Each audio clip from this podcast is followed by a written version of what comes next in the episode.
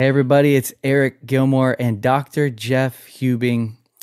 He's a dear friend of mine, and his spiritual and theological insight is so united that it's very rare to have someone who has deep theological roots and deep spirituality. So I thank God for you, Jeff, and I'm so happy that you're on with us.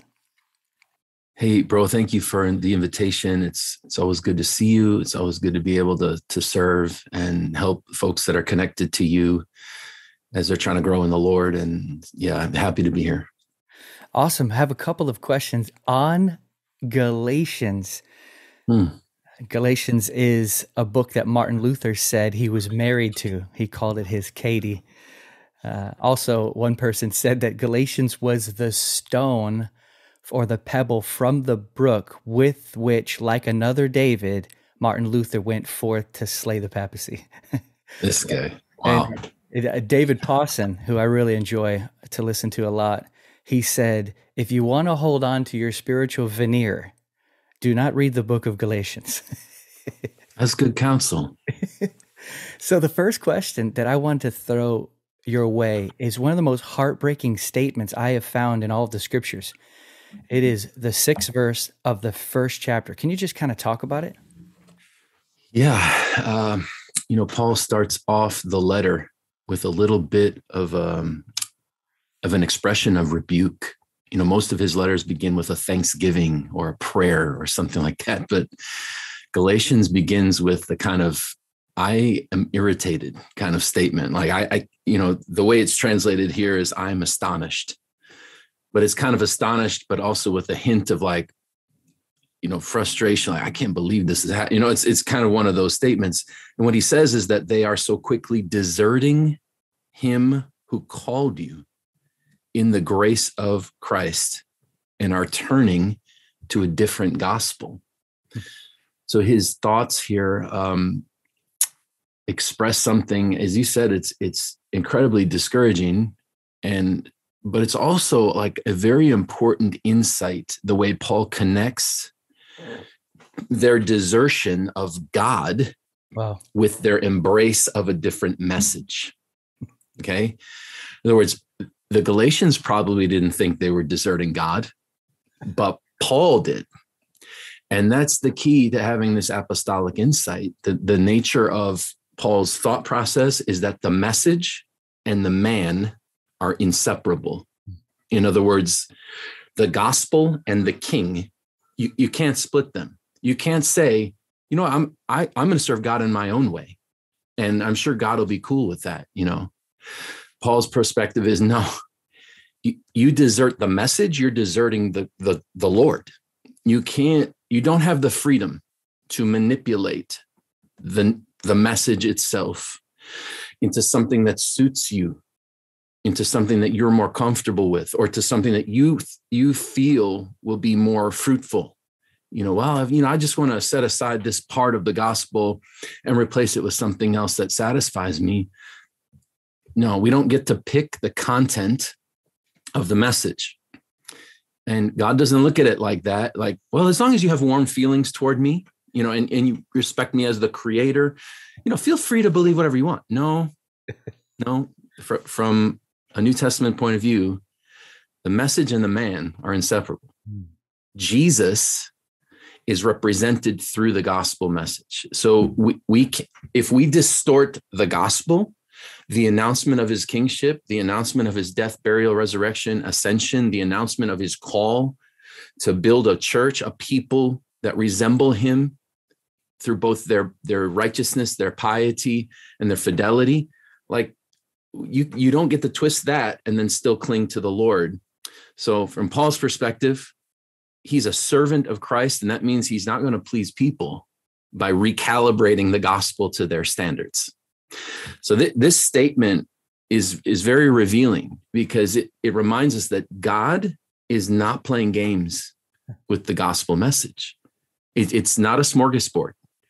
If you get to pick and choose the things you like, excuse me, and then you know i'm well, i'm sure god will understand. He actually won't. Not like that. Not like you think. You know he he's given you the gospel as a means to reconcile with him mm. and to be with him. That's the the key that opens the door.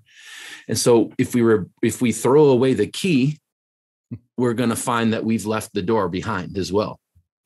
So it's real important you know that some people you know and i know there are theological controversies and the whole debate about once saved always saved and this and that and I, I would just say this the way that paul and i think most new testament writers envision salvation is a way of defining a relationship now, don't we always talk about this? You know, the, the gospel Christianity is not a religion; it's a relationship. Okay, well, if it's a relationship, then the relationship has to be stewarded. Hmm. God's committed to us. He is in covenant, and He always keeps covenant. He always stewards the relationship on His end. But we, according to Paul, apparently have the responsibility to do the same. And when we don't, we abandon Him so I know some people may have trouble with that language, but this is Paul's perspective. You're it's not God abandoning you, it's you abandoning him. Mm. if you embrace a message that's distorted. So I, in my view, it's a real strong warning to us that, you know what, we we don't have we have to be careful, you know, because sometimes people think about gospel things as negotiable. Wow. But they're just not. And to turn from the the truth of the message is to turn from God. Hmm. He's a person, right? I mean, we can't think that he, you know, from the beginning of time before the creation of the world developed this plan in his heart that he would unveil through his son that he would make available by the power of his spirit that he's been burning for centuries to see deposited in an international people and and then receive that and think well you know what some parts of this I'm good with, other parts I don't really get. I mean, what? No, this is his burning heart, mm. loving message for humanity. It's an extension of himself. So, yeah, th- this it, it is a, a profoundly eye-opening verse, um, and it should remind us of the the depth of significance that comes along with hearing and embracing the true gospel because to embrace the true gospel is to embrace the true God. Wow. I love it. It's so powerful. It's going to seem like we're jumping here, but I feel they're connected in some way. In uh, Galatians chapter 2, verse 20, probably the most popular section, wouldn't you say? Would be Galatians 2:20, one of the most popular? Oh, I would think yeah, I think most of the you know favorite scripture verses are are locked in with 220 and 21. I would, I think it's got to rank pretty high up there on the chart. Can, can you just read that verse to us and then explain it for people? Because I I feel like because it's so popular, it's so famous, it's so quoted that we don't actually understand what's actually being said. Yeah. So Paul says in 220, I have been crucified with Christ. It is no longer I who live, but Christ who lives in me.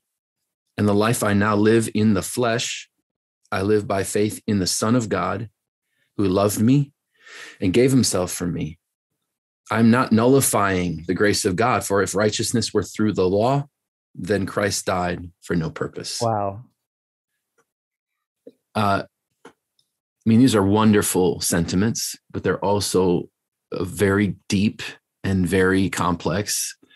But let me try and simplify this. Paul does not believe that the being born again is simply embracing a new set of beliefs. There are beliefs to embrace, but it's beyond that.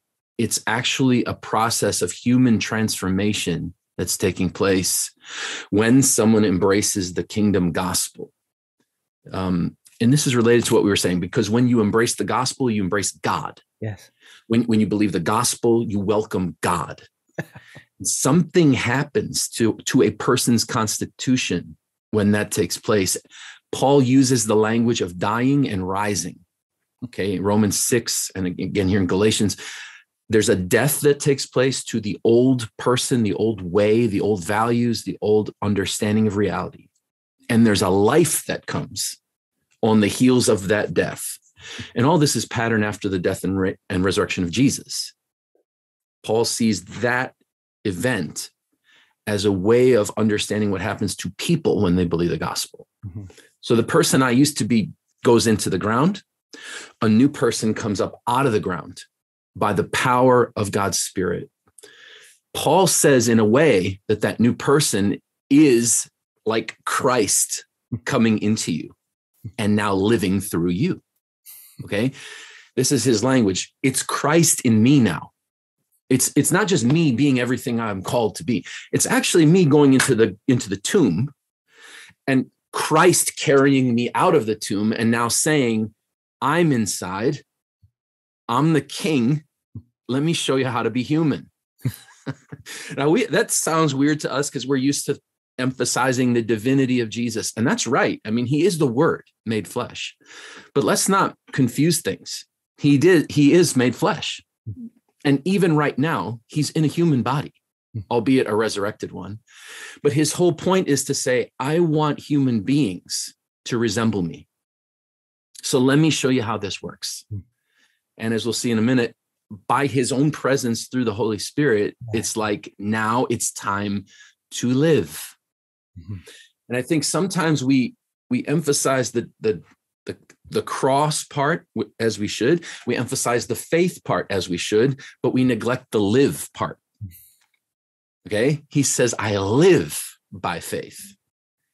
So for Paul, faith isn't just a transaction by which I believe data, therefore my sins are canceled and I can go to heaven when I die. Mm-hmm. Actually, never says it that way. Nobody ever says it that way in the New Testament. What he says is, through Jesus, through his crucifixion, I have gone into a tomb. And then I've come out of a tomb with him inside me. And now I need to live by faith. Being born again is the beginning of life. Okay. And, and this is the life that we're going to live into forever, but it starts now we begin experiencing uh, kingdom life, living life the way God wants it lived. And Paul says we do it by faith. Faith is a fun word.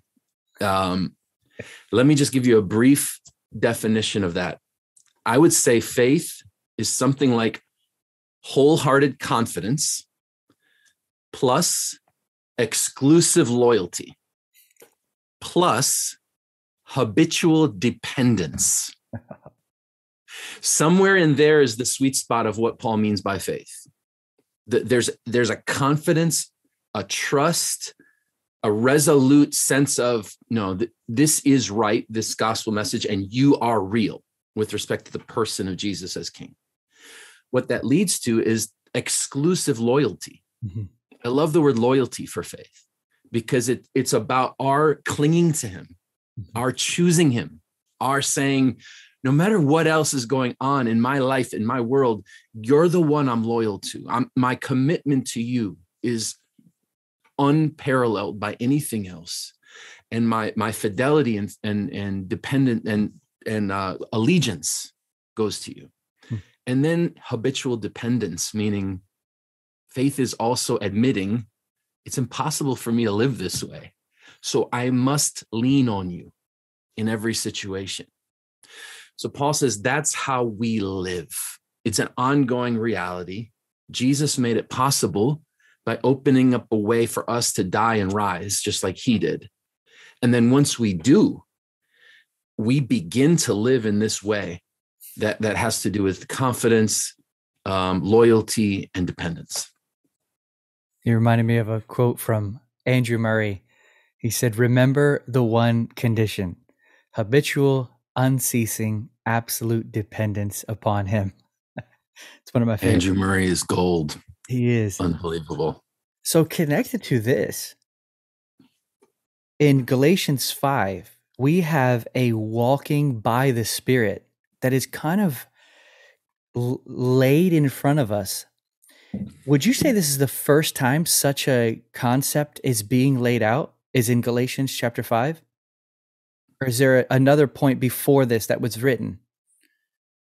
Yeah, I mean, some of it depends on when we date Galatians. Okay. Um, you know, th- there are similar concepts, and I think in Romans, uh, Romans eight, about life in the spirit. You you might find some commentary on this, um, you know, in Corinthians, although in a much more targeted way.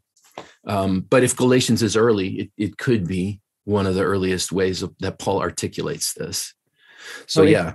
If you were to take these words and what Paul's trying to say and explain and expound to the people about walking by the Spirit, can you just just talk to us a little bit about this? Eric, I actually think it's a parallel construction to what he's just said in Galatians 2, what we've talked about. To, to live by faith is to walk in the spirit. And it's it's interesting to me, like he he um he waits till Galatians to really uh, sorry, he waits till chapter five to really flip the switch on the spirit. You know, I mean, he hasn't really mentioned the Holy Spirit much at all. But when he gets to five and he talks about freedom and he talks about the liberation of our our being the next issue is how does that work in practice? Because the Galatians are being tempted to establish a way of life based on old covenant realities and Jewish cultural expectations. Because that, for many people in first century, and it's not illogical, that's the way to keep from idolatry. That's the way to keep from going off the way the nations have, is to, to follow the, the Jewish law and all that. But Paul's saying, look, you that's not the way this works that didn't work before. Okay, that's what he's argued in chapters three and four. The Jewish people didn't experience maturity and liberation and freedom under the law. The law simply got twisted by sin, and they were, you know, I mean, they were shut up in a prison for, you know, waiting for their their liberation. So he said it didn't work then, it's not going to work now. What you need is to walk in or by the Holy Spirit. So, two things about this. First, the Holy Spirit is, in fact, the personal presence of God within and among us. So, when Paul says that Christ lives in me, what he means is the Spirit has taken up residence inside. He doesn't mean the physical body of Jesus, of course, because Jesus has a physical body. That's at the right hand of God. Okay. He's on the throne. He's a resurrected man. He's not inside you. That's not possible. What's inside is his personal presence by the Spirit. The presence of Christ is the presence of God. Romans 8, 9, and, 10. Paul says, You are not in the flesh, but you are in the Spirit if the Spirit of God dwells in you. And anyone who does not have the Spirit of Christ does not belong to him. So the Spirit of Christ is the Spirit of God, it's the personal presence of the divine being in your body. So Paul's saying you have to walk in a way that is consistent with that reality. Mm. So you could translate that walk in the spirit or walk by the spirit. Walk in the spirit to me suggests the realm or the environment in which we walk. Okay, the you can be in the flesh, you can be in the spirit. Paul says if you're if you've believed the gospel, you're actually in the spirit. You're in the realm of the spirit. That environment, that atmosphere, that biosphere that's where you are that's where you're at home walk in that you know like in the bubble of the holy ghost like walk that way if he means walk by the spirit he's reminding us that the way we live is by the power that the spirit provides. Yes. And so either one of those i think paul touches on both aspects of this in different letters. Uh, romans he focuses on being in the spirit as a realm. I think here you could look at it either way, perhaps more instrumental, like by means of the Spirit. But in either case, Paul is saying that the key to now living by faith, okay, walking out this kingdom life, is the personal presence of God. We're not trying to do our best and, and ask God to smile on it. We're saying we have no best. Yes. What we have, Lord, is you. What we have is your breath, your life and your power. That's what we need. That's how we live. Um, and in every case and in every scenario. And let me just real quickly, because I know we're limited. When Paul says in, in Galatians 5 that the works of the flesh are obvious, right? He's telling these readers, like, you should, you, you have to, you can't cooperate with the flesh.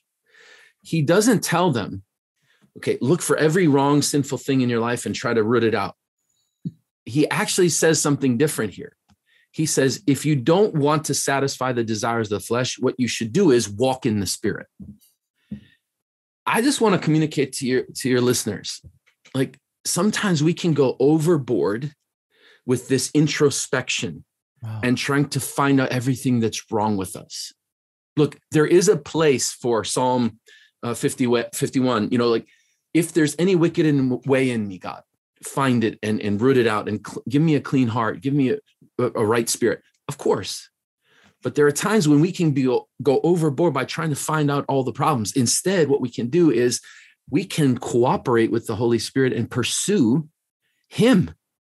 What does He want? What is He saying in every situation? If we turn our attention to the Spirit, Paul says, if you walk with Him, verse 25, if you keep in step with Him, you won't satisfy the desires of the flesh. Because number one, your attention won't be there. Number two, you'll realize you have the power to do the will of God from the heart. One quick analogy. Uh, I like to tell this little thing. See, th- there's there's a way of trying to please God that will result in paranoia, fear, and legalism. It's like if I told you, "Hey, from now on, I forbid you to think about elephants." Okay, and you go home and you're like, "Okay, what was that thing that I heard on you know the broadcast?" Oh, I'm not allowed to think about elephants. Right, because elephants have big ears and they, they have gray, thick skin. Oh no, I'm thinking about elephants. I can't think about elephants. See, the more I remind myself of what I'm not supposed to do, the more I'm actually mindful of it. And I, am like submarining myself. And now anything that's gray, any kind of uh, you know, large mammal, like whatever, I'm gonna be reminded of what not to think about. And and at a certain point, this becomes counterproductive. You know, just trying to def- you know, always watch out for the things. Look, there's a healthy sense of, hey, we keep on guard. We want to keep alert and watch. Yeah. But what if we turn this around? What if I said, Eric, I want you to meditate on the glory of the ostrich? Okay. And I told that to you. And then you go home later on, you're like, now what was I supposed to do? Oh, ostriches. Yeah. What a weird thing, a flightless bird skinny legs and a round torso and then a long skinny neck you know it kind of walks in a funny way. And you know i'm to do i'm to hit a, a, website about ostriches and you start reading and you've got the ostrich's native environment and you're man this is fascinating. Did you know that ostriches lay eggs? Like i mean you can go as long as the day is bro. And you're you're doing exactly what i said. You're turning your attention to your to the ostrich. You're directing your thoughts. You're learning. You're cultivating. Maybe you decide you know what? I'm going to start an ostrich farm you know and you, and you go out and you buy a couple of ostriches and you realize that ostrich eggs provide more nutrients than a regular chicken egg. I mean where's the end?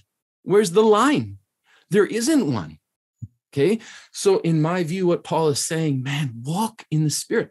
Keep in step with him. You can't outrun him. There's always more space ahead. There's always a place to go if we're investing time and energy cultivating a mindset and a way of life that looks like Jesus because it's in step with the Spirit. We don't, will attacks come? Will thoughts come? Of course. But man, we can sideline those things real quick and redirect and come back. Just like you, know, you see a picture of an elephant on a billboard, it's like, oh, elephant, you know what? But ostrich, you know, I mean, we can we can turn the tide on this in, instead of operating in paranoia and fear and becoming legalistic and whatever we can run hard man we can be aggressive with our pursuit of the things of god because we're welcomed into the realm of the spirit and we can operate by his power and we're going to find you know again just like paul says what that's going to lead to is all kinds of fruit and as jesus taught in john 15 fruit that remains because when we walk in the spirit, we are abiding in him. That's beautiful.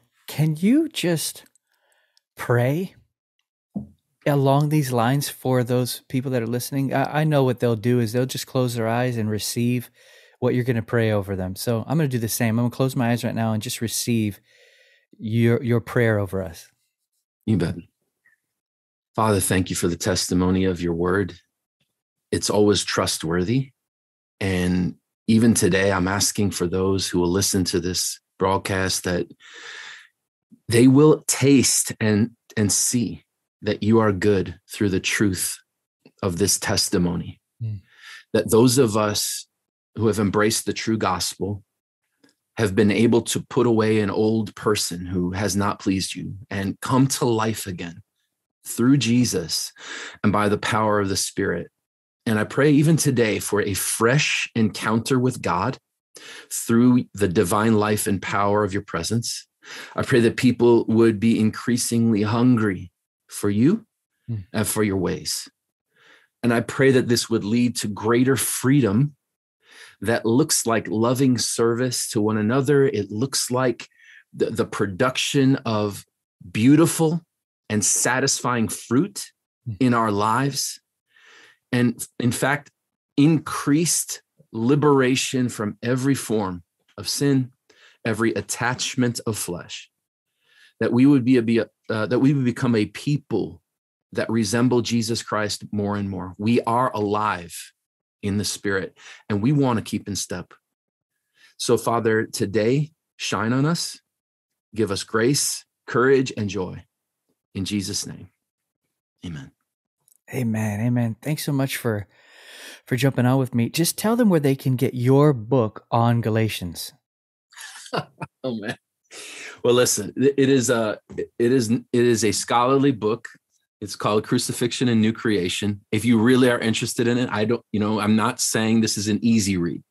But if you like to dig into scripture, if you like to to think about ancient culture, context, linguistics, that kind of stuff, uh, uh, you might enjoy this. It's it's definitely available on Amazon. You can just type in crucifixion and new creation. You'll see it there. Awesome. Thanks again, Jeff. I love you so much, man.